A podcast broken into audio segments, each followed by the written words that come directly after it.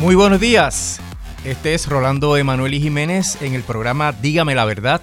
Estoy en sustitución de Mili Méndez, quien está tomando unas muy merecidas vacaciones.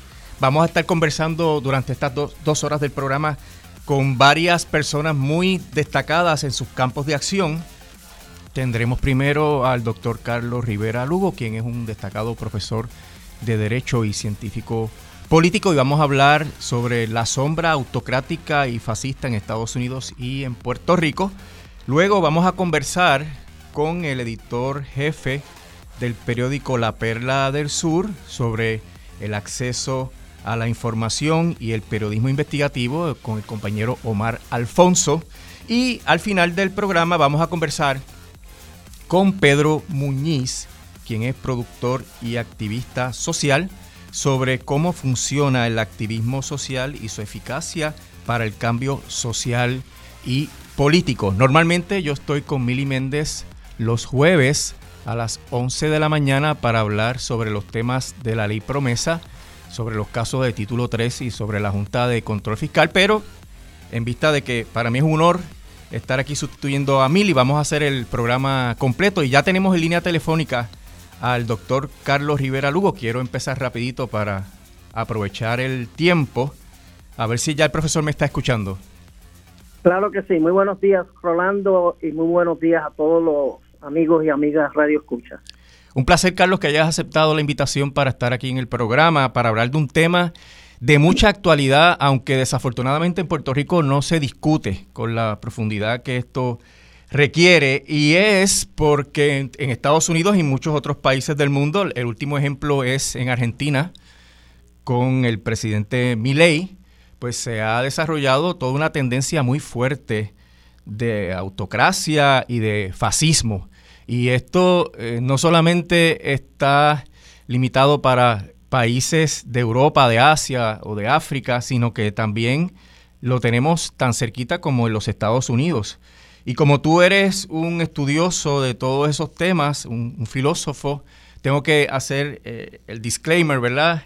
La divulgación de que eh, fuiste eh, compañero de clases en términos de enseñanza del derecho en las diferentes facultades en las cuales hemos podido enseñar y que siempre te he visto como uno de los intelectuales más importantes de Puerto Rico. Así que es un placer y un honor, Carlos, que estés aquí en el programa.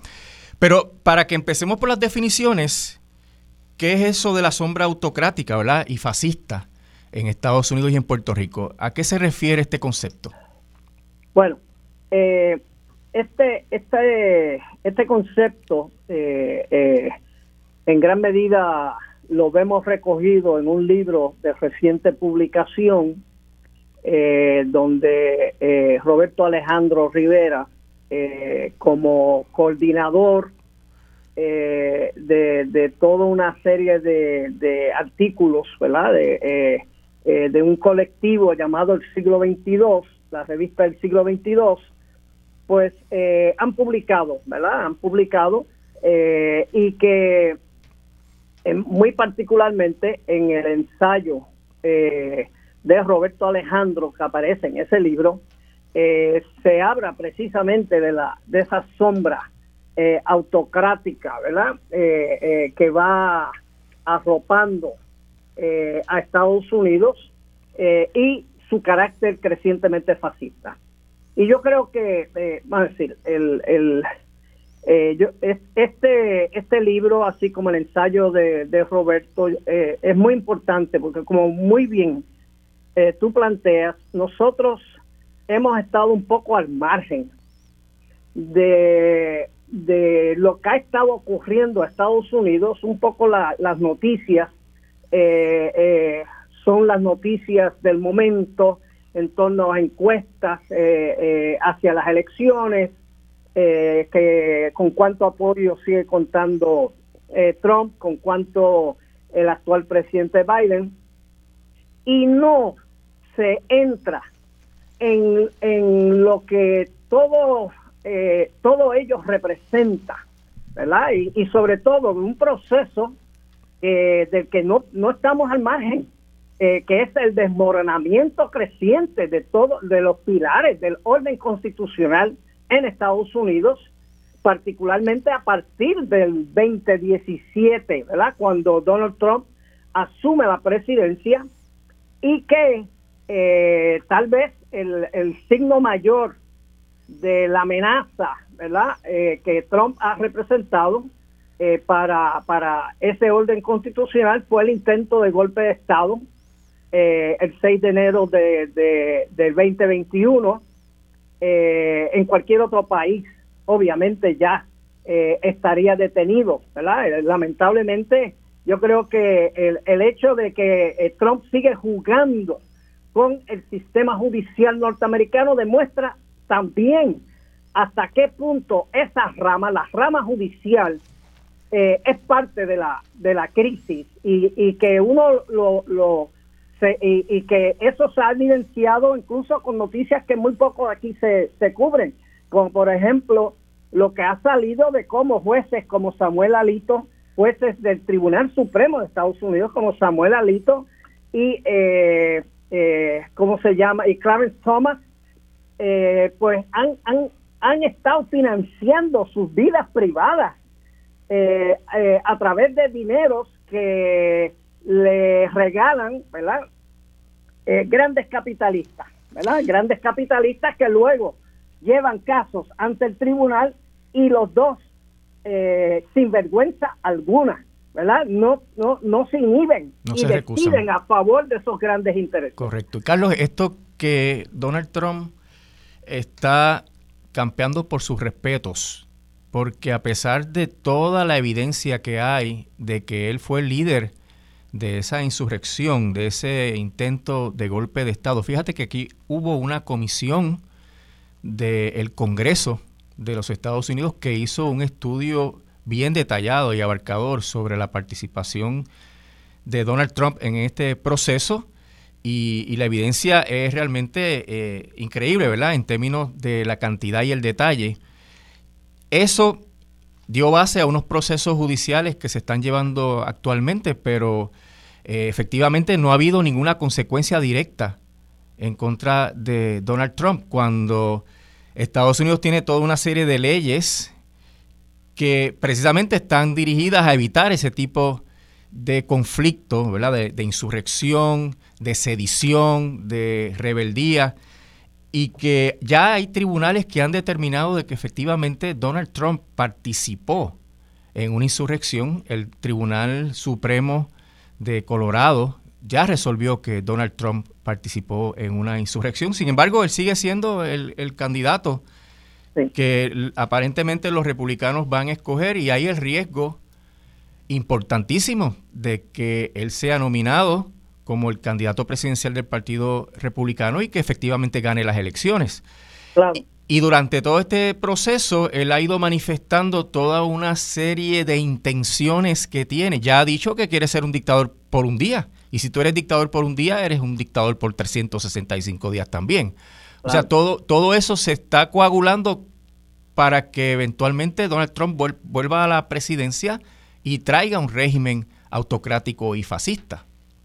Así es, así es. Eh, eh, lo de Colorado, la, la decisión de Colorado eh, implicó que Trump no podrá aparecer como candidato, ni tan siquiera en las primarias en Colorado.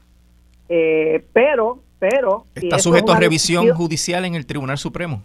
Claro, eso yo estoy seguro que estarán apelando los abogados de Trump al Tribunal Supremo y, pero por otro lado, eh, en esta semana, eh, el Tribunal Supremo de Michigan decidió que Trump sí podrá aparecer en su papeleta, tanto en primarias como en las papeletas electorales, si sale eh, seleccionado como el candidato del Partido Republicano a la presidencia. Es decir, que, que en ese sentido hay unas opiniones divididas. Eh, a pesar de que los hechos, pero todo el mundo vio, todo el mundo escuchó. O sea, aquí no hay secreto, Fue en vivo y a todo color. nada. Trump llamó a la gente a tomar por asalto al el Congreso y que él los iba a acompañar. Lo que pasa es que su, el, servicio secreto lo detuvo, lo detuvo, pero él continuó, él, él dejó que el ataque al Congreso siguiese ocurriendo mientras eh, varios de sus asesores le decían que tenía que poner fin a eso y él decía que no, y lo hizo ya entrada la noche, eh, medio a regañadientes. ¿Sabe? Trump, Trump, eh, pero, pero hay que entender una cosa, Trump es sintomático, ¿verdad? y el fascismo que se está dando en, Estados Unidos es sintomático, ¿verdad? de, de, un desmembramiento, no solo del orden constitucional, sino también del orden social, del orden social.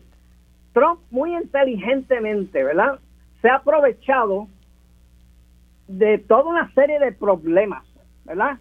Eh, sociales que afectan a sectores significativos de la sociedad, especialmente sectores de la clase obrera blanca, ¿verdad? De la clase obrera blanca, que se sienten desplazados, desplazados eh, eh, y un poco desposeídos de sus eh, de lo que eran sus aspiraciones de progreso producto de una globalización que fue promovida tanto por republicanos desde Reagan hasta los demócratas y sobre todo Clinton y Obama y yo creo que y Obama que generó ¿verdad? Una, unas grandes expectativas de que iba a, a, representar una serie de cambios al interior eh, de su, eh, eh, a partir de su gobierno, demostró ser una gran decepción.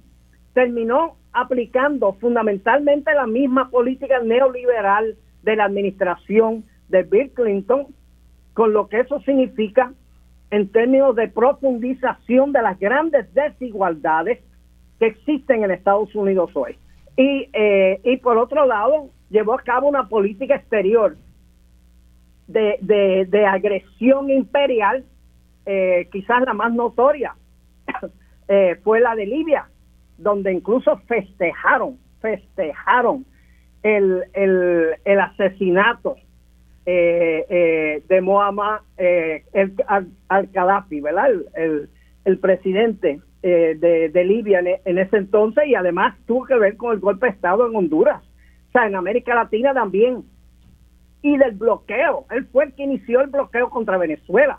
Es decir, Estados Unidos bajo Obama, Obama trató de recrear el poder imperial de Estados Unidos en el mundo y mantener con ciertas mínimas reformas eh, el poder eh, del capital, especialmente del capital financiero, porque las personas que controlaron eh, la política económica de Obama venían de Wall Street, ¿verdad? Venían de Wall Street. Así que fue una gran decepción y por eso es que a veces uno tiene que entender que eh, eh, eh, personajes como Trump, ¿verdad? Personajes como Hitler, como fue Hitler, Mussolini, Franco, es decir, en, gran medida, va a decir, ese, esas, esa, ese impulso autocrático, el desarrollo de fuerzas que, que se van identificando crecientemente como fascistas y que en el caso de Trump ya está citando directamente, prácticamente del, del, del Minecraft de Hitler, cuando dice que los inmigrantes han envenenado la sangre de, las, de los americanos en estos momentos. son citas casi directas de Mein Kampf. Él ha eh, utilizado ese descontento en términos económicos y en términos eh, raciales para aglutinar una fuerza que lo llevó al poder y que todavía sigue insatisfecha, ¿verdad? Que todavía sigue descontenta en Estados Unidos y que a, nivel de las encuestas que se están haciendo ya hay encuestas que señalan que Trump podría ganarle a Biden. O sea que las fuerzas que ha generado eh, se mantienen. Y Biden se está deteriorando con todo este escándalo del genocidio en Gaza. Eh, me parece que eso ha erodado mucho la, la base de sectores liberales de, apoyo a, Biden y podría poner entonces en riesgo eh, la renovación, ¿verdad?, como presidente del presidente Biden. Sí, hay, hay que entender una cosa. Es decir, Trump, en ese sentido, Biden representa el continuado expansionismo imperial de Estados Unidos. Es decir, Biden eh, eh, está interesado, ¿verdad?, en mantener el, el, el, carácter unipolar De, de las relaciones internacionales en estos momentos, sobre todo ante el surgimiento, ¿verdad?, de una nueva gran potencia como lo que es Chile, como lo es China, que ya eh, eh, compite casi de tú a tú en, términos económicos con Estados Unidos, en términos científicos, tecnológicos, eh, incluso en términos mientras la clase media en Estados Unidos ha decrecido, la clase media en, en China ha aumentado dramáticamente, mientras en Estados Unidos se amplía la pobreza y la extrema pobreza, en China se ha reducido de tal manera que las propias Naciones Unidas ha reconocido que, la, que, China eh, eh, ha sido el, país que más ha contribuido a la reducción de la desigualdad en los últimos tiempos. Vamos, que, que en ese sentido Biden representa un intento por mantener el control. Por eso que recientemente en un artículo que él publicó en el Washington Post, él se atrevió a decir que Estados Unidos es una nación excepción, ¿ah? sin la cual no se puede gobernar el mundo. E, esa es su afirmación. Mientras tanto, Trump representa una especie de nacionalismo económico y político con características fascistas que ha ido surgiendo tanto en Estados Unidos como en otras partes del mundo. En Europa, Europa está arropado de ese, de ese impulso. En, eh, eh, eh, en Italia ya gobiernan los fascistas, ¿ve? Y es interesante que los fascistas que gobiernan en Italia se han aliado con Biden ¿ah? por su política exterior. y, y, y Trump, ¿qué es lo que plantea? Un retrenchment, es decir, un repliegue de Estados Unidos de todas sus ambiciones imperiales para dedicarse a Estados Unidos. Pero cuando él dice dedicarse a Estados Unidos, claro, genera mucha expectativa de que eso pues, pues puede beneficiar eh, a todos los trabajadores, ¿verdad? Que, que fueron desplazados eh, eh, debido a la globalización, ¿verdad? Pero no, a lo único que se ha dedicado Trump en términos internos en Estados Unidos ha sido ampliar el poder económico de los grandes capitalistas. ¿eh? Eh, eh, esa fue su reforma contributiva. O sea, y no ha hecho más nada, más nada en ese sentido. Eh, y mientras ha prometido que iba a devolver fábricas de Europa eh, y de Asia hacia Estados Unidos, no logró nada de eso. Sin embargo, la narrativa constante de él es Make America Great Again, un discurso hueco totalmente para la clase trabajadora, en donde él pretende replegarse de la influencia de Estados Unidos en el mundo, eh, no hacer las inversiones que hacen en, militarismo, en los diferentes conflictos eh, regionales que hay en el mundo y que Estados Unidos fomenta o apoya, eh, diciendo que él mejor prefiere dedicar esos recursos para hacer a Estados Unidos mejor otra vez, ¿verdad? O sea que, pero es una retórica realmente hueca y que no tiene planes específicos concretos sobre cómo va a ayudar a su base en términos económicos y sociales. Sobre nada, sobre nada, no tiene planes concretos sobre nada. Uno lo, único que escucha es la repetición de, lo que es la cantaleta propia de los autócratas y de los fascistas, ¿verdad? En contra del comunismo e incluso en contra del liberalismo, porque sus ataques a la constitución, y al constitucionalismo, que, que, es una constitución fundamentalmente liberal, eh, y a todo el proceso electoral, que es un proceso también eh, estructurado en función de toda una serie de, de, principios liberales, del liberalismo, pues pues eh, está claro que él no se identifica ni con el liberalismo ni con el socialismo y de ahí su, su ataque a ambos. Y históricamente siempre eh, el fascismo se, se, ha alimentado, ¿verdad? eh, de que se le acepte como una especie de tercera opción, es decir, que al liberalismo fracasado y al socialismo que ellos alegan que también ha fracasado, pues entonces aquí está el fascismo o el nacionalismo eh, autocrático, ¿verdad?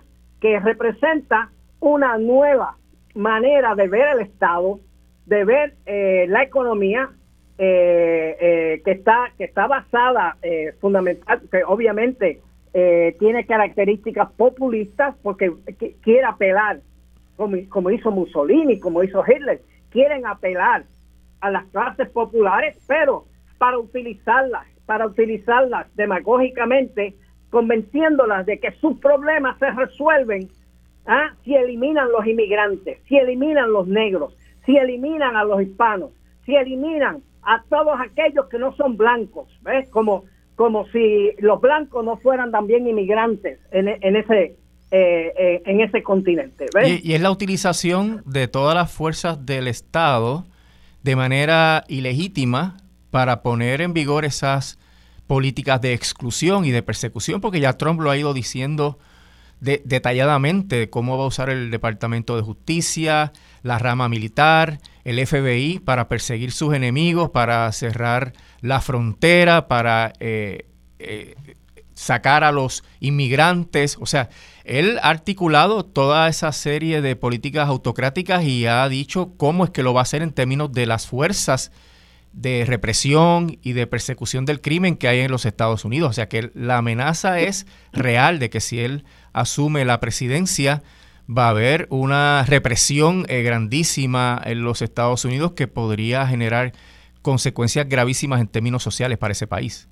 Claro, y él, él lo, lo que ha, ha dicho también es que el gran problema que tuvo él es que él no pudo lograr sus objetivos autocráticos o fascistas o dictatoriales eh, debido a que él cometió el error de nombrar, de designar personas a cargos eh, eh, importantes como consejero de seguridad nacional, como su chief of staff, ¿verdad? El jefe de, de, su cuerpo de asesores, eh, como también eh, eh, poner al frente de las Fuerzas Armadas, ¿verdad? Del comando que está a cargo el Estado Mayor de las Fuerzas Armadas.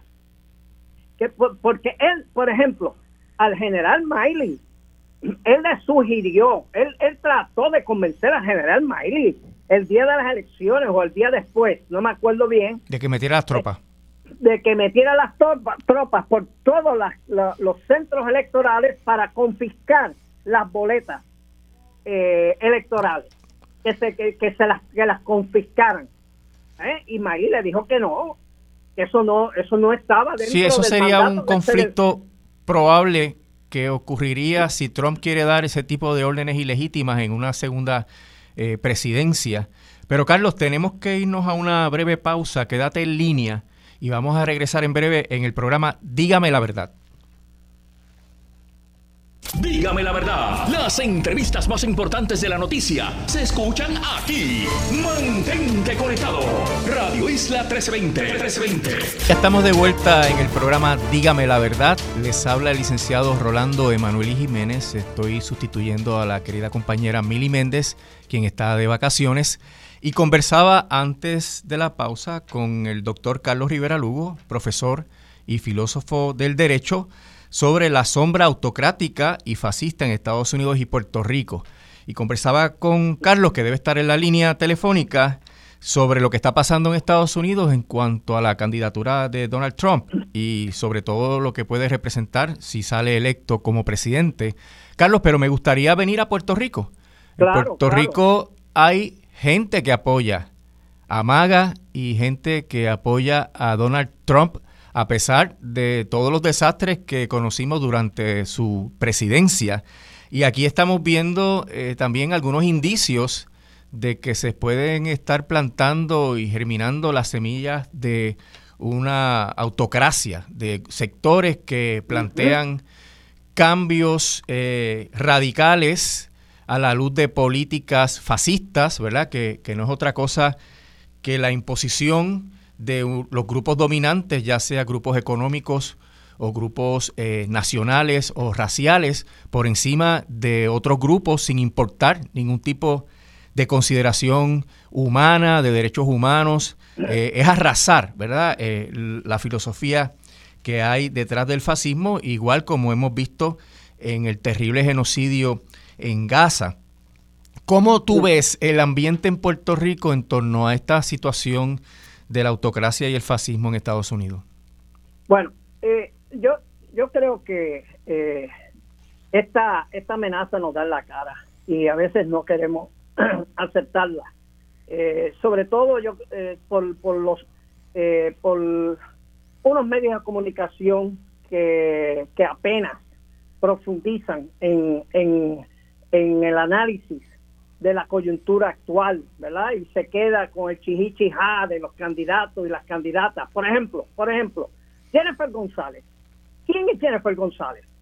Representante del Partido Republicano. Correcto. Que en estos momentos es un partido de ultraderecha, autocrático, inclinado completamente hacia el fascismo y que ella ha apoyado los sectores más recalcitrantes al interior de ese, de ese partido republicano. Es decir, que ella ha sido parte de ese giro a la ultraderecha autocrática y fascista.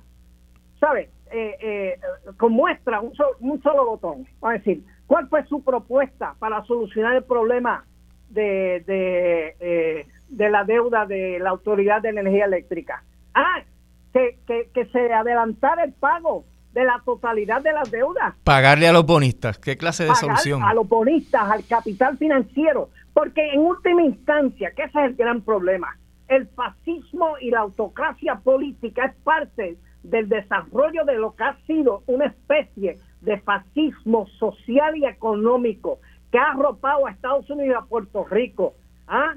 y que está caracterizado, que está caracterizado por la exclusión y la segregación, ¿verdad? Por la doble vara clasista, racista y sexista del Estado de Derecho, de la desposesión obvio, decir, eh, dramática de los derechos de los trabajadores y de los de las mujeres. La privatización violenta de lo público, incluyendo la gestión gubernamental. ¿Sabes? Eh, eh, estamos, estamos hablando de, todo un, un decir, en ese sentido, el ultraliberalismo que representa, por ejemplo, eh, eh, un Milei en Argentina, que por cierto, quien abiertamente apoyó a Milei, ¿Ah? el ex gobernador eh, Luis Fortuño, apareció en una declaración de, de, de supuestos expresidentes de países latinoamericanos apoyando el ultraliberalismo autocrático y fascista que se está imponiendo hoy en Argentina. Pero también hay otros fanáticos aquí de mi ley en Puerto Rico, como la senadora Joan Rodríguez Bebe.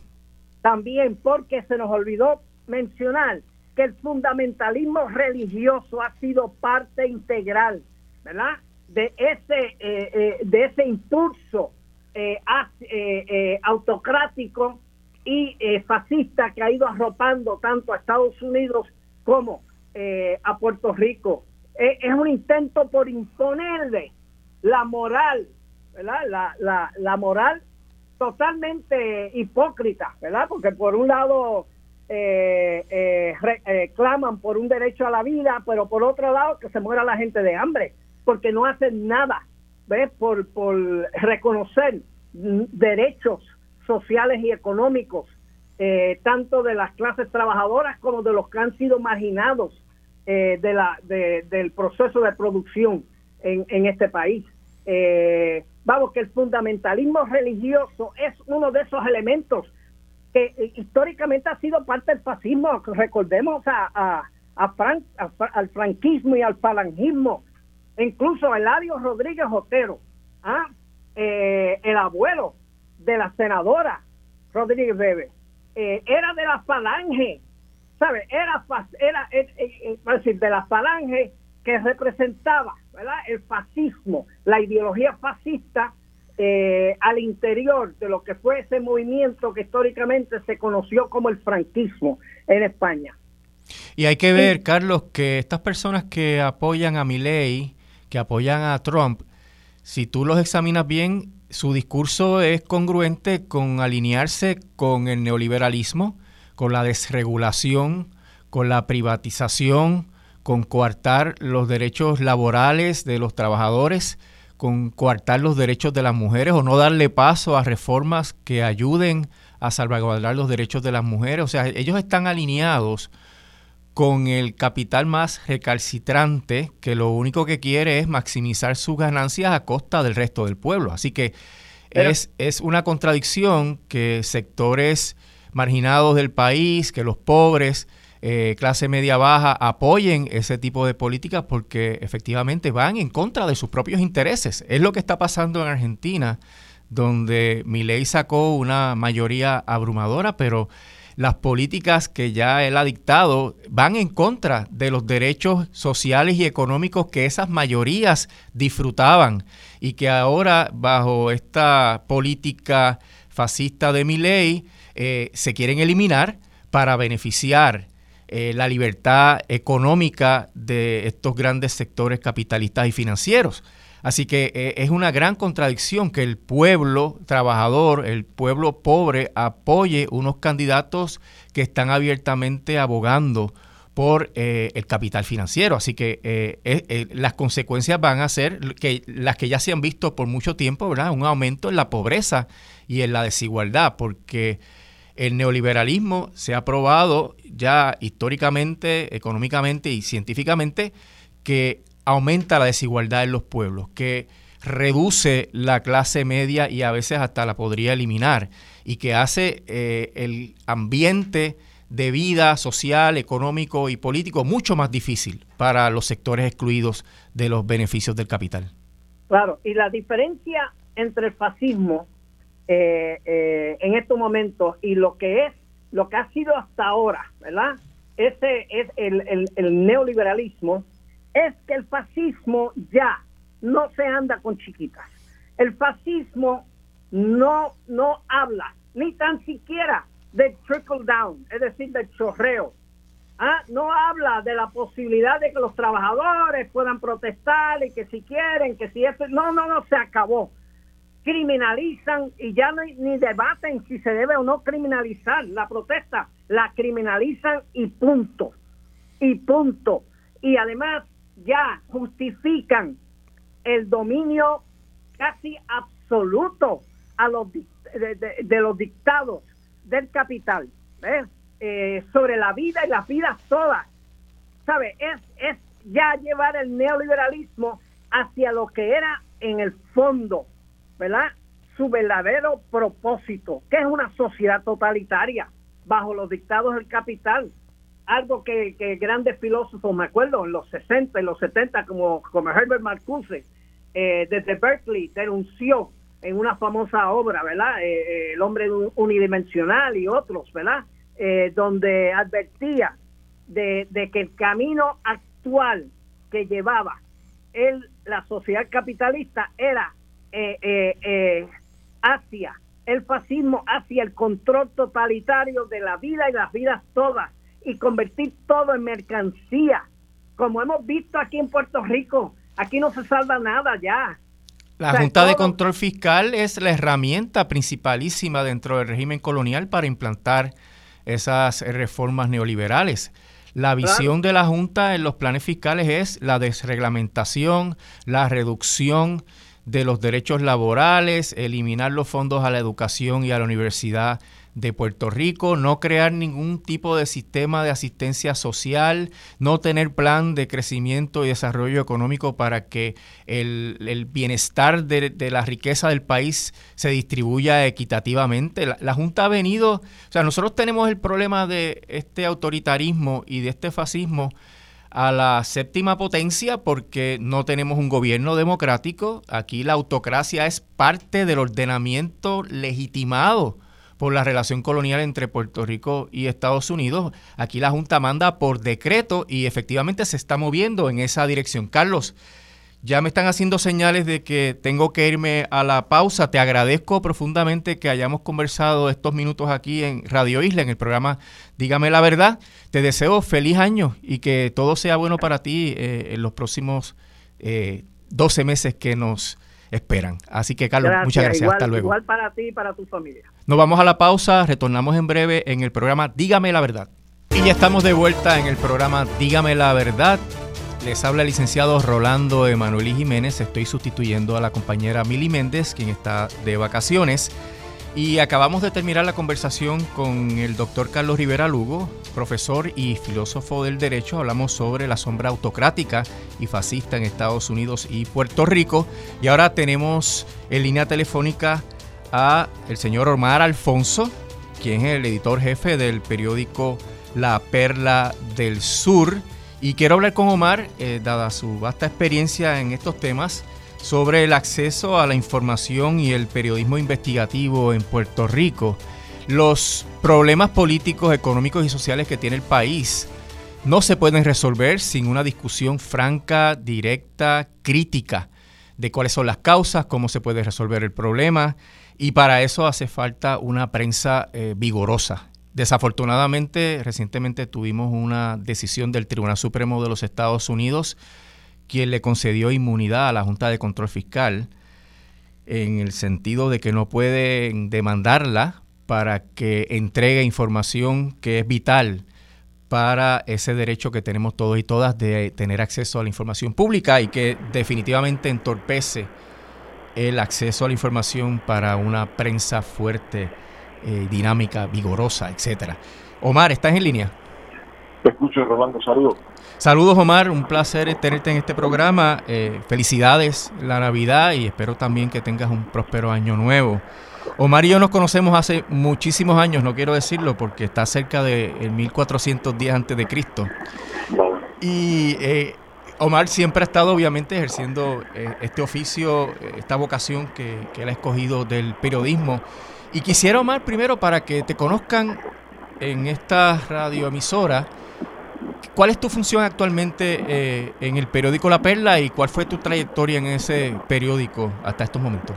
Sí, gracias, Rolando. Nada, eh, estamos los directores ejecutivo desde el relanzamiento del periódico el 15 de septiembre del año pasado. Previo a eso, tuvimos 30 años en la edición impresa del periódico La Perla del Sur.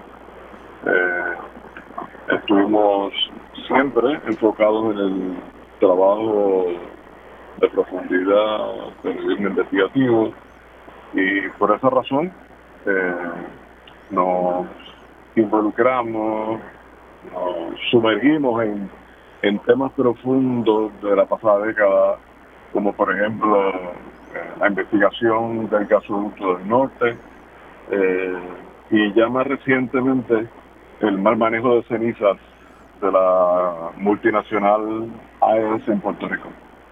Tengo entendido que estás haciendo trabajo para el Centro de Periodismo Investigativo. Estamos desde 2015 eh, colaborando, trabajando en alianza con el Centro de Periodismo porque fuimos beneficiados en ese momento con una beca en periodismo e investigación ambiental.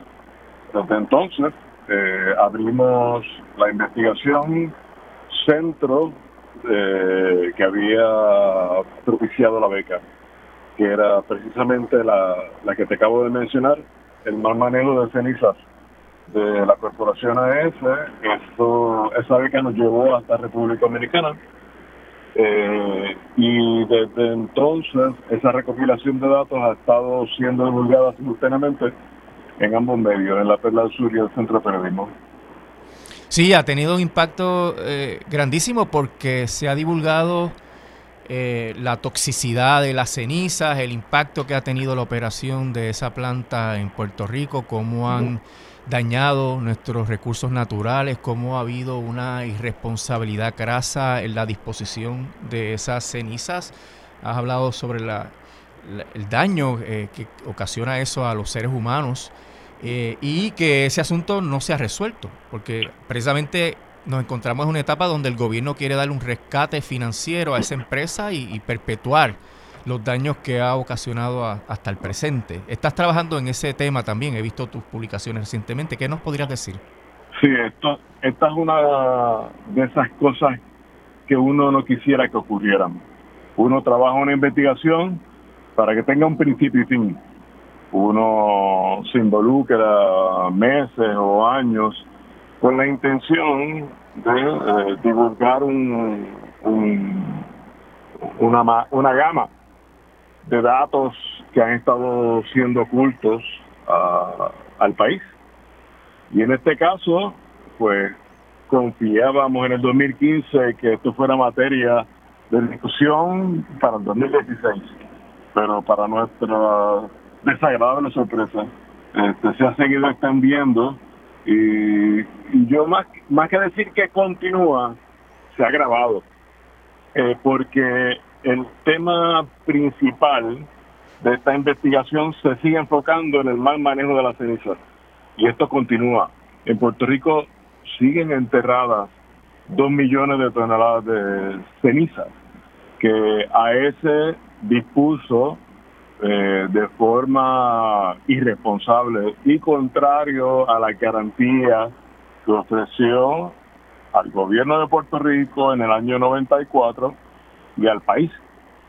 Eh, y digo que se agrava porque tras que este problema no se ha resuelto, eh, ahora se complica con un contubernio entre gobierno y AES para que el pueblo de Puerto Rico, los abonados de la Autoridad de Energía Eléctrica, eh, ahora subvencionen la operación de una empresa privada con fines de lucro, como lo es AES. Y es una empresa, obviamente, con ese historial terrible ambiental que lo que hace es que cada día que opera aquí en Puerto Rico ocasiona eh, daños peores al, país. Y, y, es algo que va a traer definitivamente un aumento en la tarifa, que esto está en una discusión bien seria sobre el impacto que va a tener el plan de ajuste de la deuda en la tarifa y eso esa tarifa eh, va a tener unas consecuencias en el crecimiento y desarrollo económico del país. Así que no solamente los, están rescatando, sino que en el rescate van a perjudicar a los consumidores de energía en Puerto Rico, a los negocios, a las industrias, agravando aún, más la situación que va a enfrentar el país si se confirma el plan de ajuste de la deuda. Pero me gustaría, como yo sé que has estado involucrado por tantos años en ese tema, siempre es un debate real o imaginario, el, asunto de la objetividad, la imparcialidad de la prensa y del periodismo. ¿Cómo es que se desarrolla un tema investigativo teniendo en cuenta que, que, tú estás viviendo en el país afectado por estas prácticas, que tú estás viendo las consecuencias directas en la gente? ¿Cómo es que en términos éticos, profesionales y, de tu responsabilidad de informar apropiadamente, se va desarrollando esa opinión tuya? Me encanta la pregunta. Eh, ¿Cuántos días tenemos para contestarla? no muchos, sí. Yo sé que la pregunta es ambiciosa, pero tienes que tener una contestación de tres minutos. Bueno, lo primero que tenemos que decir es que en el caso de nosotros, eh, todo trabajo eh, de redacción, de investigación, en el caso específico de AOC, eh, pasa por el sedazo de pares. Hay compañeros periodistas, en especial la directora ejecutiva del Centro de Periodismo, Carla Minet, es muy celosa eh, fiscalizando todo el material eh, que elaboramos, que escribimos para la serie. Así que ese es el primer sedazo para no caer en lo que bien adviertes. Somos partes eh, inequívocamente, intrínsecamente de esta de, estos malos manejos, eh, de las consecuencias de estas decisiones eh, irresponsables. En términos, en términos concretos, tú eres víctima también, así que estás involucrado directamente con el problema. Correcto. Eh, y más recientemente me vuelvo también posiblemente hasta víctima directa al estar en contacto con el mismo material tóxico que estamos eh, investigando. Pero eso es tema para, para otro momento. Desde el punto de vista ético, eh, mucha gente me, bueno, mucha gente no, alguna gente se nos ha acercado a cuestionarnos por qué no somos más enfáticos en las conclusiones. Y le contesto claramente, nuestro trabajo es la investigación. En el momento que, que asumamos una postura en específico, eh, pues ya estamos cayendo en otra cosa que no es periodismo de investigación. Eh, y, hay, y hay compañeros comunicadores que son versados en el análisis y ellos sí tienen esa licencia. En mi caso no. Me toca investigar. Aún así, debo advertir que no se puede ser objetivo, bueno, no se puede dejar de ser subjetivo ante el dolor, ante la injusticia, el abuso de poder. Y eso lo hemos presenciado en numerosas ocasiones durante los pasados años, solamente atendiendo esta investigación. Así que no puedo ser insensible ante la realidad que viven nuestros hermanos de Río Baril, que uh, allá 20 años del momento en que se dispuso eh, desechos de cenizas de carbón que producimos nosotros en nuestra tierra, eh, ellos están sufriendo las consecuencias. Eso no, eh, eso no hay quien lo tape con, con, nada. Y nosotros respondemos eh, ante esos hechos con igual denuncia. así que Estoy tratando de resumir en tres minutos lo que tú me pides. Sí, excelente, Omar. Nos tenemos que ir a la pausa ahora, pero luego de la pausa te quedas en línea porque te quiero preguntar cuán fácil o difícil es obtener información pública aquí en Puerto Rico. Nos vamos a la pausa, retornamos en breve en el programa Dígame la Verdad. Y ya estamos de vuelta en el programa Dígame la Verdad. Les habla el licenciado Rolando Emanuel Jiménez. Estoy sustituyendo a la compañera Mili Méndez, quien está disfrutando de unas merecidas vacaciones. Conversaba en el segmento anterior con el editor del periódico La Perla del Sur, mi amigo Omar Alfonso, sobre el acceso a la información y el periodismo investigativo. Y le había dejado una pregunta pendiente para luego de la pausa, que es, ¿cuán difícil o fácil se hace para un periodista en Puerto Rico obtener información pública? Omar, ¿qué opinas? Eso es mucho más fácil. Cuéntame. la realidad es que si la información que se está solicitando al funcionario público le conviene, las probabilidades son altísimas de conseguir los datos. Si no le convienen, si es un tema que no quiere discutir, si es un tema que quiere esconder o que sencillamente reconoce que es antipático, las dificultades son mayúsculas. Y aún más, para medios como nosotros, que somos eh, medios regionales que tenemos algún grado de trascendencia nacional. Eh, es, es titánico a veces el esfuerzo que hay que hacer para incluso, Rolando, no hablemos meramente de secretarios de agencias, hablemos también de alcaldes, alcaldes y alcaldesas que se entronizan y que luego se vuelven caciques y quieren controlar toda información que salga de eh, su oficina. Así que también debo decir que nosotros los periodistas hemos eh, sido muy poco eh, vocales a la hora de denunciar como comunicadores que trabajan para el espectáculo y se abrogan el título de periodistas, eh, consiguen información con mucha más facilidad que nosotros y nosotros no lo denunciamos. Eh, y todo por el tema del espectáculo. No hay político que no le guste la exposición en medio de reconocimiento nacional y pues allá van estos comunicadores y no uno les tiene que dar el espacio para que ellos hagan su trabajo, pero no al amparo de un credencial de periodista que no se merecen y que, y que tampoco defienden con principios y ética. Pero también está el issue, Omar, de que hay leyes que establecen la confidencialidad de cierta información.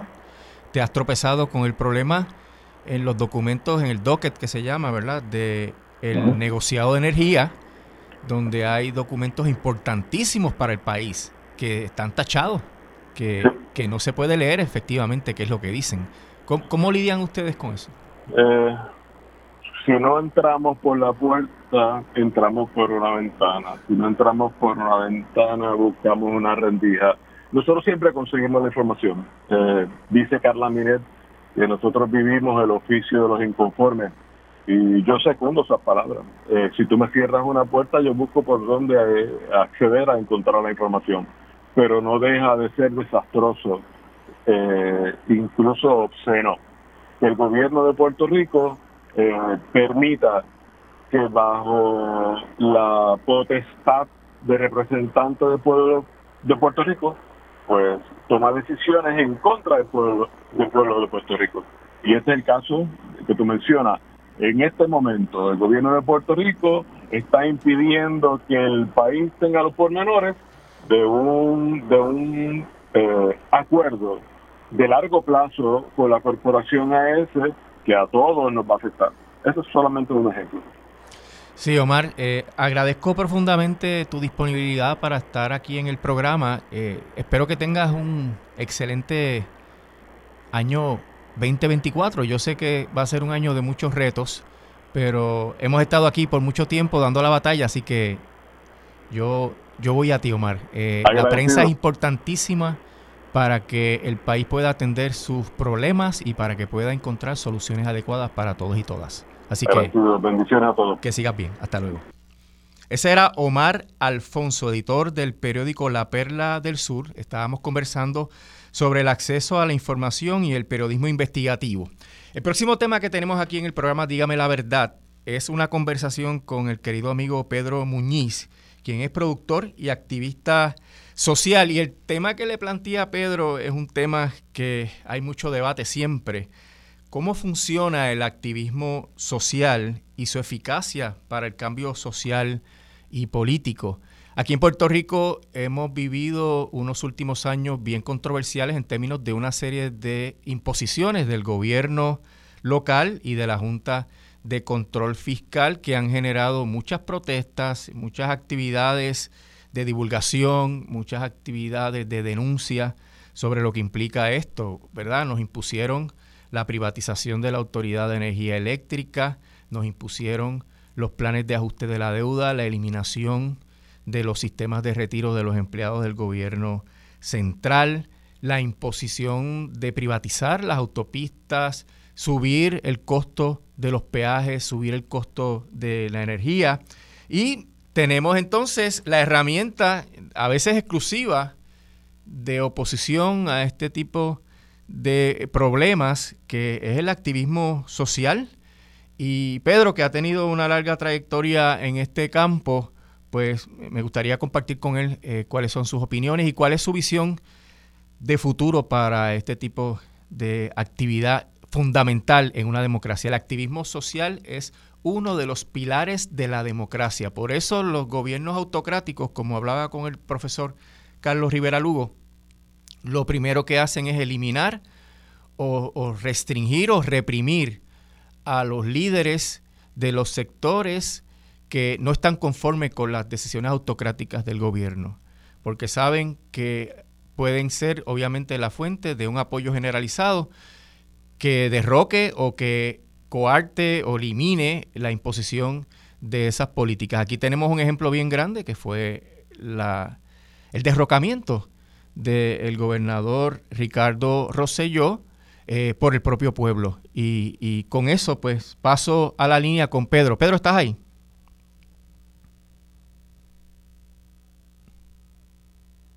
Pedro, ¿estás ahí? Sí, estoy aquí, caramba. Eh, que estoy en un área que aparentemente la señal no es buena y se cortó la llamada, pero ya estoy aquí. Gracias por invitarme a la a, esta eh, transmisión que tú estás eh, haciendo, sustituyendo a Mili Méndez. Gracias. Siempre, siempre es un placer compartir y conversar contigo, Pedro. Mira, a manera de catálogo, sin explicaciones, como una lista, en los últimos 20 años, ¿en cuántas luchas o cuáles luchas tú has participado en el activismo social que has manifestado? Ya, rayo. pues, ¿qué te puedo decir? Te estoy eh, cualificando, te estoy cualificando como experto. Tú sabes que los expertos declaran en el tribunal si tienen un conocimiento especializado y unas experiencias que les permiten emitir opiniones expertas. Cuéntame brevemente.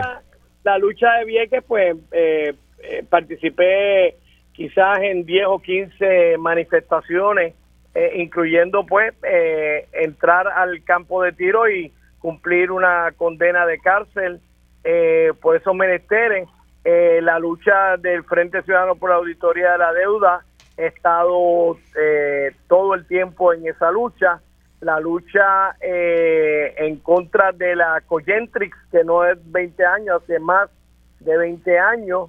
la lucha de, ante la antiincineradora con la compañera Mirna Conti y su esposo Bobby González eh, bueno, eh, yo tengo que decirte que en, los últimos 20 años yo debo haber participado en por lo menos, qué sé yo, 70, 80 manifestaciones, incluyendo los primeros de mayo, donde he sido eh, moderador en la tarima, ah, también las luchas contra la ley 7, estuvimos muy activos ahí, Estuvimos en una actividad del 25 de junio del 2009 que fue multitudinaria eh, para tratar de, detener los despidos injustificados de la ley 7. Eh, no pensaba traer esta e, e, este, listado, pero si Te me recuerdo... otra vez, yo me, yo me siento con Iniabel y sacamos una lista. Tal vez para tu resumen, yo recuerdo también que participaste activamente en Paseo Caribe. Eso es correcto. Estuve y en el Tribunal del Pueblo. Eh, que hicimos, de hecho, eh, Alejandro Torres Rivera, expresidente del Colegio de Abogados, y yo eh, hemos llevado a cabo dos tribunales del pueblo. El primero por Paseo Caribe, donde los muchachos que se visten de azul, pues nos dieron una golpicita, por decir algo.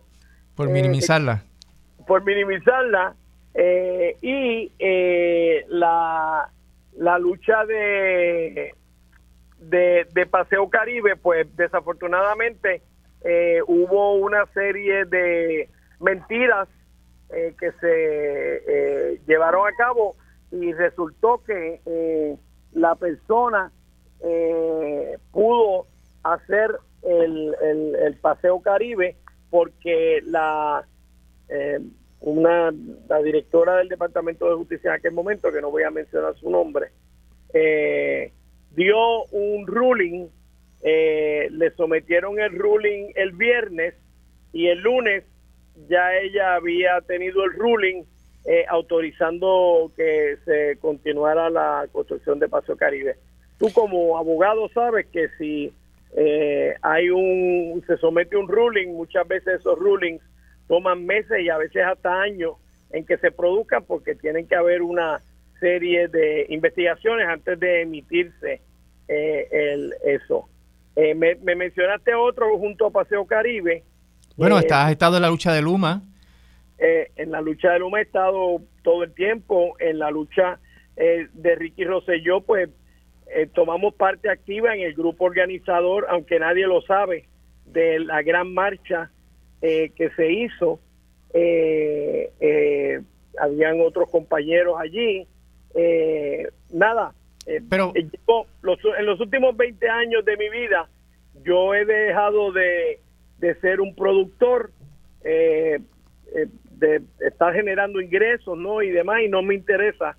realmente lo que me interesa es lo que tú estás diciendo, la lucha en la calle y la lucha por la justicia de, de, los que no tienen voz de los que eh, tienen que vivir con el hecho de que el centro médico donde reciben beneficio eh, parece un chiquero y el Capitolio parece un palacio.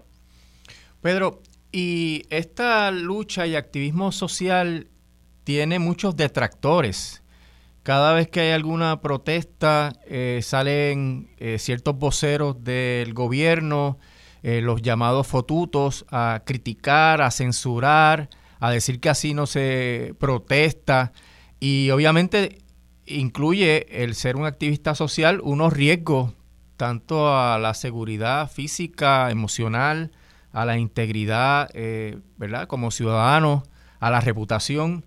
esos riesgos que se sufren valen la pena dentro del proceso de activismo social? O en mi caso personal, si yo no hago esto, yo siento que mi vida no está completa.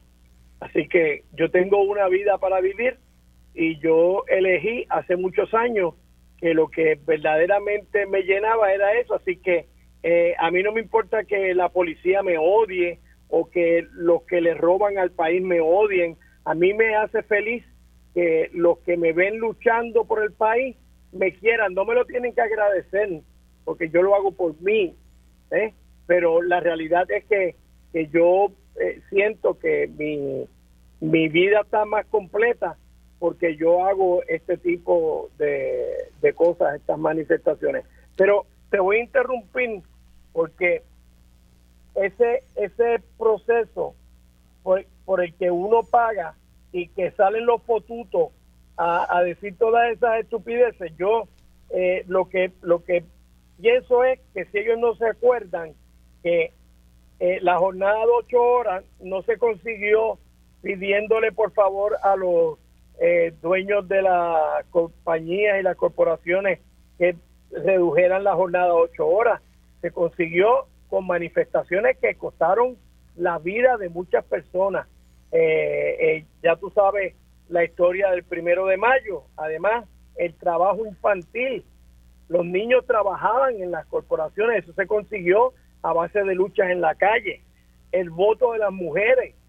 Las mujeres no estaban, hubo, eh, lo que pasa es que la gente se olvida, pero hubo un grupo de 11 mujeres que estuvieron presas y, estuvieron sometidas a torturas por estar pidiendo el derecho al voto los derechos de, de los negros, el racismo en los Estados Unidos, la esclavitud pues vino eh, a, terminar supuestamente detrás de, una guerra civil, pero la realidad es que eh, las marchas de Martin Luther King, el activismo en la calle y la sangre y los muertos fueron los que lograron que los negros tuvieran los mismos derechos. El derecho de la mujer a decidir sobre sus cuerpos, eso no ha sido eh, mandando cartitas, no señor y además el derecho y los derechos de la comunidad LGBTQ. Esto ha sido Stonewall, eh, que fue en la, la eh, discoteca donde iban eh, mayormente gente gay, decidieron que no iban a tolerar más los abusos porque se los llevaban arrestados y demás. Y ese fue el principio de, muchas luchas en la calle de la comunidad LGBT que han conseguido los derechos a que las personas eh, gay, transgénero, etcétera, tengan los mismos derechos que tenemos tú y yo, aunque no lo seamos, porque no hay una razón eh, eh, científica eh, o, de peso para prohibir que la gente que sea diferente, tú puedas castigarlo y, y, y a matarlo. Hay 70 países todavía donde esos derechos no se reconocen. Así que esa lucha es continua y de todos los días. Y asimismo se puede mencionar el salario mínimo, el seguro social, mencionaste la jornada eh, laboral, pero están los derechos de las mujeres embarazadas, las prohibiciones en contra del discrimen en el, en el empleo, la provisión de despido injustificado, el derecho a unionarse y negociar convenios colectivos con los patronos. O sea, si miramos la lista de conquistas que tiene eh, el ordenamiento jurídico de Puerto Rico, conquistas a favor de la población, de los obreros, de las personas marginadas, todo eso ha sido a base de lucha y activismo social. Y cuando vemos que esas conquistas se menoscaban, se retiran, se eliminan, el pueblo responde y, hay entonces una respuesta a eso, ¿no? En términos de que se reinstalen. Está pasando ahora en Estados Unidos con el derecho al aborto, el derecho federal al aborto, donde hay una eh, actitud contestataria eh, ante la eliminación del caso Roe versus Wade. Y, en ese sentido, eh, Pedro, no habría una sociedad como la que vivimos aquí si no hubiese sido por este activismo social y político de, diferentes sectores que en su mayoría no son meras actividades de ir a, a votar cada cuatro años. Son actividades continuas, ¿verdad? De, todos los días. Y por eso me gustaría, Pedro, que me dijeras cómo se ejerce el activismo social en un país como Puerto Rico. Puerto Rico es una colonia. Puerto Rico tiene una relación de, de fuerza, ¿verdad? De, de un país oprimido por Estados Unidos, que para colmo lo gobierna una junta de control fiscal que nadie votó por esa junta de control fiscal y que decretan diariamente qué es lo que tiene que hacer el gobierno de Puerto Rico. Aquí tenemos una situación de una fuerza policíaca que ha sido señalada infinidad de veces por violentar los derechos civiles, eh, humanos, políticos de las personas que están ejerciendo sus libertades de protesta y que está en una sindicatura precisamente por ese tipo de conducta. Así que en Puerto Rico no es el mejor espacio para tú ejercer ese activismo político. ¿Cómo es que se hace dentro de todas estas circunstancias tan adversas? Pues eh, con mucho riesgo, muchos sacrificios personales. Eh, por ejemplo, pues eh, te dejan de llamar para hacer trabajos, eh, te dejan de, de, integrar a la comunidad eh, que ellos manejan dentro del sistema. Y pues eso afecta mucho, pero el, el, el reverso de esa moneda, Rolando, es la satisfacción yo quisiera que tú escucharas a mis hijos hablar sobre mí y sobre mis luchas y me emociono porque ellos están súper orgullosos de su papá. Entonces pues yo digo, caramba, que en una vida lo que uno tiene es la continuación de lo que uno deja aquí, que son los hijos. Y estos hijos míos me miran con tanto orgullo. No, no hay ningún precio que se, que se pueda pagar mejor que el, el lo que ellos piensen sobre lo que tú estás haciendo por dejarle una mejor calidad de vida a sus hijos mismos, a nuestros nietos. Así que eh, es una contraparte. Pero mira, yo... ¿Cómo, cómo se hace, Pedro? ¿Cómo es que se hace el activismo social en un país como el nuestro? Bueno, con, pues, primero tienes que integrarte a grupos que eh, estén defendiendo eh, eh, lo que tú, en las cosas en las que tú crees y eh, tratar de eh, promover tú mismo o participar, cooperar y colaborar con la gente que está haciendo lo que la mayor parte de la gente quiere que pase en el país, porque eh, el hecho de que alguien no participe en una marcha no quiere decir que no está a favor de lo que están eh, participando en la marcha, que tienen otros problemas, tienen otras circunstancias, etcétera, y no pueden hacerlo. Pero entonces tiene que haber gente que tomen esa posición para cubrir esa, esas necesidades. Déjame leerte algo que, que saqué del internet y hablando de el activismo político en las calles. Dice, las personas tienen derecho a protestar pacíficamente y los estados tienen el deber de respetar, facilitar y proteger este derecho. Esto significa que no deben interferir en las protestas a menos que exista una amenaza legítima para la seguridad y los derechos de otras personas. Y la realidad es que en Puerto Rico todas, todas la, las manifestaciones son pacíficas. La gente va a decir ahora que me está escuchando, ah, pero eso no es lo que tú ves en la televisión, que los ves tirando piedras y, y los ves haciendo todo este tipo de cosas en el 95% de las veces quienes comienzan esa agresión es la policía de Puerto Rico. Son los agentes de la represión del país, no son los manifestantes. Los manifestantes van de forma pacífica, que quieren entrar a sitios que se los han vedado. Ese sitio no es de la policía, ese sitio es de, del el pueblo de Puerto Rico. Por lo tanto, tú no puedes interferir en que yo pase por una calle de ninguna forma. De hecho, eh, esa, esa protección que tiene el gobernador en su eh, en la fortaleza, que uno no puede entrar por esa calle ni acercarse, ni mucho menos. A mí me parece que es una cosa que es totalmente ilegal y, y sobre todo, Rolando, porque ¿cuántos oficiales electos en Puerto Rico han sido heridos o muertos? No diga gobernador, de toda la playa de, de oficiales electos que ha habido en el país, han, han, Nadie. muerto por una acción de unos manifestantes. Nadie. Pedro, Uno. vamos a hacer una pausa ahora. Sigue en línea y vamos a regresar en breve en el programa Dígame la verdad. Y ya estamos de vuelta en el programa Dígame la verdad. Les habla el licenciado Rolando Emanuel Jiménez. Estoy sustituyendo a la compañera Mili Méndez, quien está disfrutando de sus vacaciones. Y estoy conversando con el señor Pedro Muñiz, que él es productor y activista social. Y el tema es cómo funciona el activismo social y su eficacia para el cambio social y político. Pedro nos estaba contando antes de la pausa cómo es que se protesta en Puerto Rico y las dificultades que hay para la protesta, las restricciones ilegales que pone la policía en las manifestaciones, el carácter pacífico de las protestas, quién inicia generalmente el problema de violencia, la seguridad que existe en Puerto Rico para todos los líderes y funcionarios del país que nunca han sido afectados por ningún acto de violencia.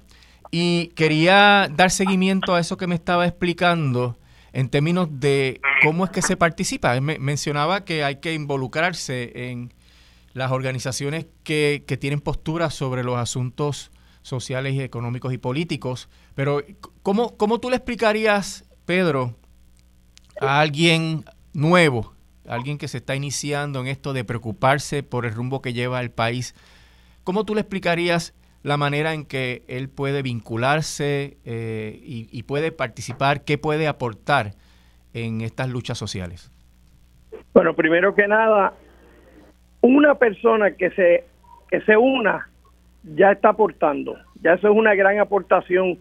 Eh, la forma más fácil, yo diría, si usted está en contra de que se siga pagando una deuda que no ha sido auditada, por usar un ejemplo, pues entonces usted busca en Facebook, busca en las redes sociales. Ahora en esta época, en esta era en que estamos viviendo, pues usted va a encontrar que hay grupos como el Frente Ciudadano por la Auditoría de la Deuda que eh, están trabajando para tratar de lograr que se audite la deuda. Quizás nadie sabe, eh, eh, Rolando, poca gente sabe, nada, no nadie, que el grupo del Frente Ciudadano por la Auditoría de la Deuda recogieron 150 mil firmas. En este país se recogieron 150 mil firmas para que se auditara la deuda. Y Tomás Rivera Chatz se burló de los 150 mil, se burló de Eva Prado. Después le ha costado, porque le, Eva Prado fue la que le sacó lo los, los empleados fantasmas y todas las pillerías que hace eh, ese señor, ¿verdad? Más eso, más esa, eh, esa situación en la que eh, despreció el, el, lo que querían 150 mil personas. Pero eso no ha detenido al Frente Ciudadano. El Frente Ciudadano sigue luchando, eh, co, eh, participa con otros grupos. Pues usted, si usted cree que hay que auditar la deuda, usted busca y usted se, se une y dice yo quisiera participar, yo quisiera ayudar en esto. Y si usted ve una manifestación, usted esto siempre se anuncia. Usted saque su tiempo por sus nietos, por sus hijos, por usted mismo, por su vecino y se une a esta lucha y, y va y marcha como hizo el pueblo cuando lo de Ricky Rosselló, que afortunadamente para el pueblo salió aquel chat de cómo es que los gobernantes se burlan de Puerto Rico, se burlan de la gente de Puerto Rico, hasta el punto de decir, sueño con un Puerto Rico sin puertorriqueños. Así que yo creo que esa es la forma más fácil, Rolando, eh, eh, buscando los intereses que cada cual tiene y tratando de eh, unirse a esos grupos. Y ahora que hay redes sociales, es tan fácil, ¿no? Eh, identificarse con los diferentes grupos que a veces calladamente luchan por mejor, mejorar el país. Está por un lado los agricultores, están los ambientalistas, los que defienden las playas de Puerto Rico, los que defienden la soberanía alimentaria. O sea, no tiene que ser tampoco grupos que se asocian con el espectro político del país. Hay muchas luchas sociales y comunitarias. Y para participar no es solamente identificarlos, sino pues escríbale, visítelos, visítelos converse con los miembros de esas organizaciones y a veces cuando la gente me pregunta es que yo pues no tengo carro o yo tengo ya una edad, no es necesario grandes esfuerzos porque uno tiene unos círculos en la vida, ¿verdad, Pedro? Uno tiene los parientes cercanos, uno tiene los que residen en mi condominio, en mi urbanización, cuando voy a la barbería y uno puede hablar de los temas porque uno de los elementos importantes del activismo social es la educación.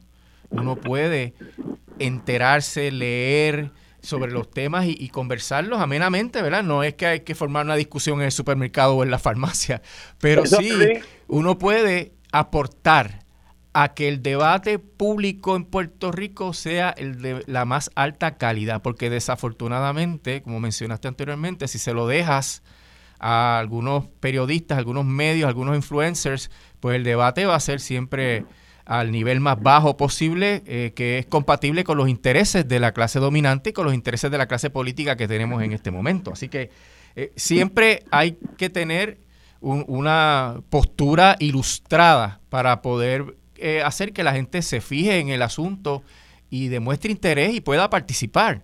Porque con el mero hecho de una persona recibir una hojita, Tú sabes que hay gente que tú estás repartiendo hojas sueltas con algún mensaje, alguna actividad. Hay gente que no te coge el papel, que mejor deja que se caiga al piso, porque le tienen una aversión, ¿verdad? Eh, tienen un miedo ancestral, un, miedo terrible a cualquier cosa que pueda identificarse con, con grupos políticos eh, pues radicales, ¿verdad? Acuérdate que aquí hubo la persecución política más terrible, ¿verdad? Con la ley de la mordaza, con las carpetas. Aquí todavía este pueblo está bien lastimado en términos de, esos miedos que se le han inculcado y esa represión política, económica y social que hemos sufrido por tratar de defender nuestros derechos. Por, eso es que es importante, ¿verdad? Ese diálogo, esa conversación fraternal el que uno se pueda educar, entender el tema para poder dialogarlo con los parientes, con la familia, con, sus papás, con, sus tíos, etcétera. ¿Qué opinas de eso? Bueno, definitivamente yo creo que esa es la forma más directa y más continua eh, con la que se puede aportar de forma pacífica y sobre todo eh, en una discusión donde tú reconozcas que hay diferentes puntos de vista sin tener que claro. Eh, caerle encima a esa persona porque tenga diferentes puntos de vista que tú. Ahora, yo no me quiero ir sin decirte que eh, yo tengo mucha admiración por la gente que está luchando de frente en este momento. Tengo una gran admiración por Mariana Nogales, que ha sido eh, viciosamente atacada con unos cargos que todo el tiempo se caen, pero Tomás Rivera Chávez y Matías, que son engendros, que son personas malísimas, eh, personas que no le hacen ningún bien a este país, han tratado de dañar su reputación. Tengo una gran admiración por Eliezer Molina. La gente no le gusta, mucha gente dice, ah, pero no me gusta tu estilo, porque tú hablas malo, porque tú hablas esto, pero la verdad es que sin él y sin Mariana, sin el León Fiscalizador y sin José Rafael, no hubiéramos logrado el triunfo en Sol y Playa, eh, eh, en donde vivían los parientes lejanos que ahora están presos. Tú sabes, los parientes lejanos que son primos cercanos de Pierluisi y que manejaron la, la, la campaña de, de Pierluisi. Así que eh, las luchas en la calle son realmente cosas que la gente debiera mirar porque quien se beneficia no es quien lucha en la calle, quien se beneficia son los demás.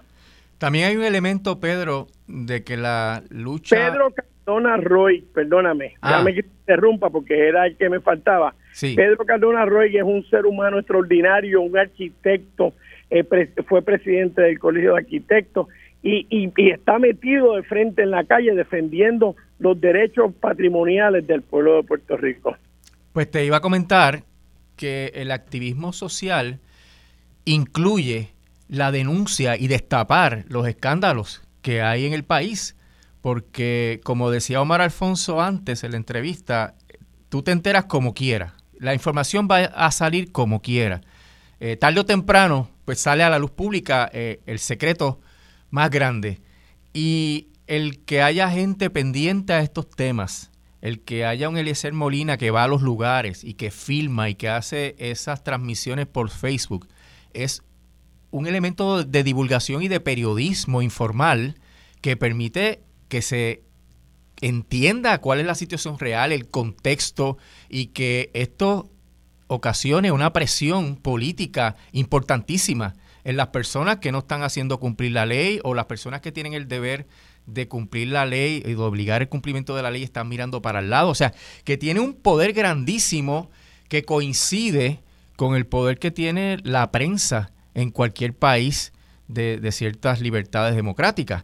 Y, y eso es parte del activismo y la participación. O sea, los activistas se convierten en unas cajas de resonancia para divulgar la información escandalosa que por todas las explicaciones que sabemos de la clase política corrupta de Puerto Rico, pues ellos están en, el día a día eh, ocasionando en Puerto Rico. Así que eh, tiene todos esos beneficios. No solamente son unos beneficios personales, sino también unos beneficios eh, para todo el país. Nos tenemos que ir a una pausa en este momento. Pedro, quédate en línea para los minutos finales.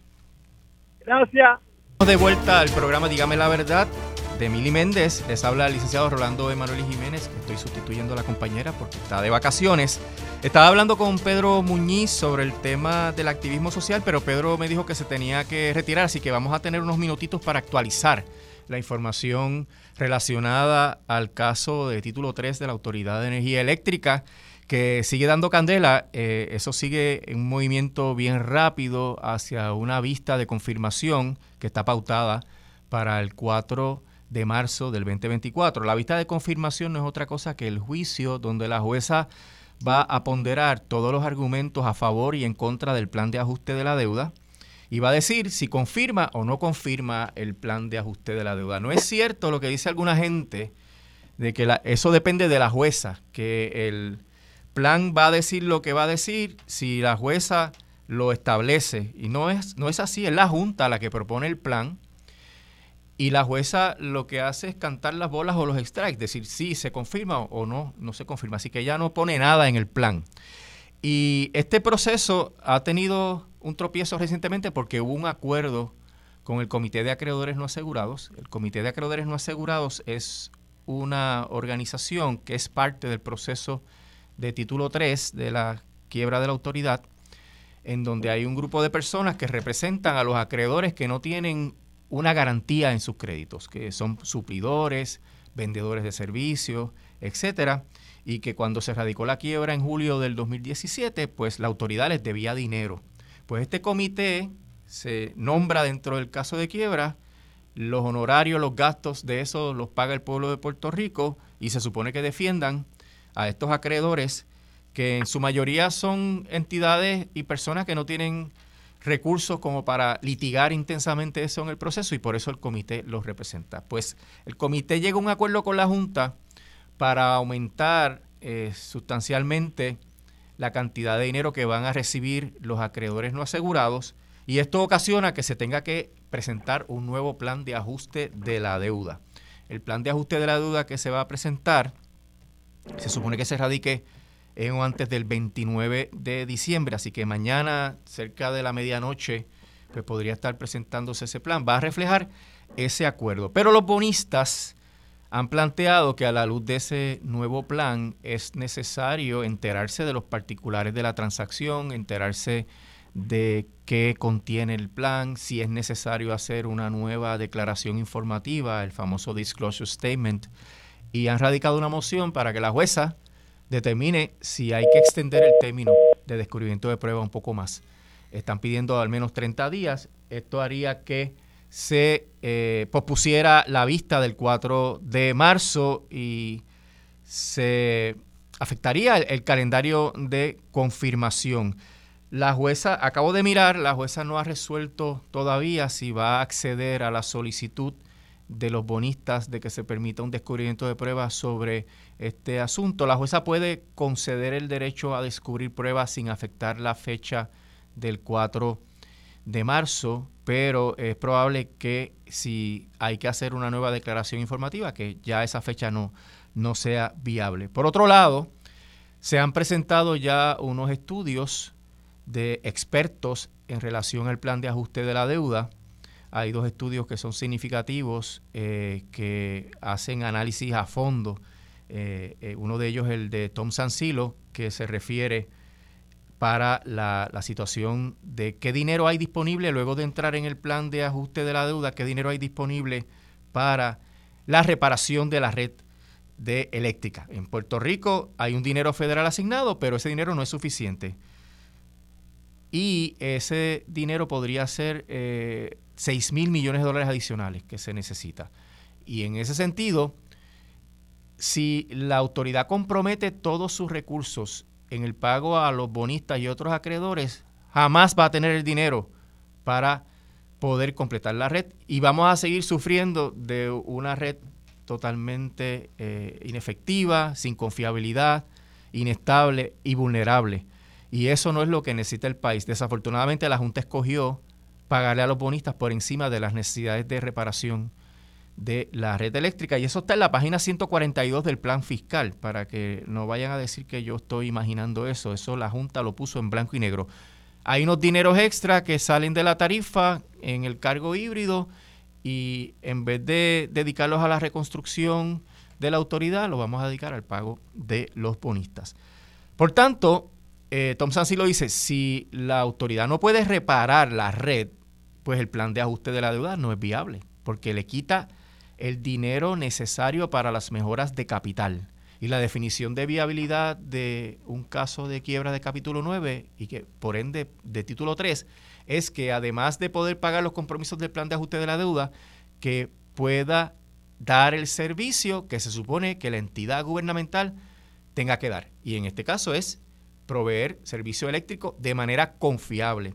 Y, y, por eso, pues ese plan de ajuste de la deuda no se puede confirmar, aparte de que, como señala el economista José Israel Alameda Lozada, que hizo también otro estudio a fondo sobre el efecto del cargo híbrido, el aumento en la tarifa va a ocasionar una desaceleración adicional a la economía de Puerto Rico, lo cual podría acelerar la fecha en la cual Puerto Rico va a volver a los déficits estructurales que nos llevaron a una quiebra.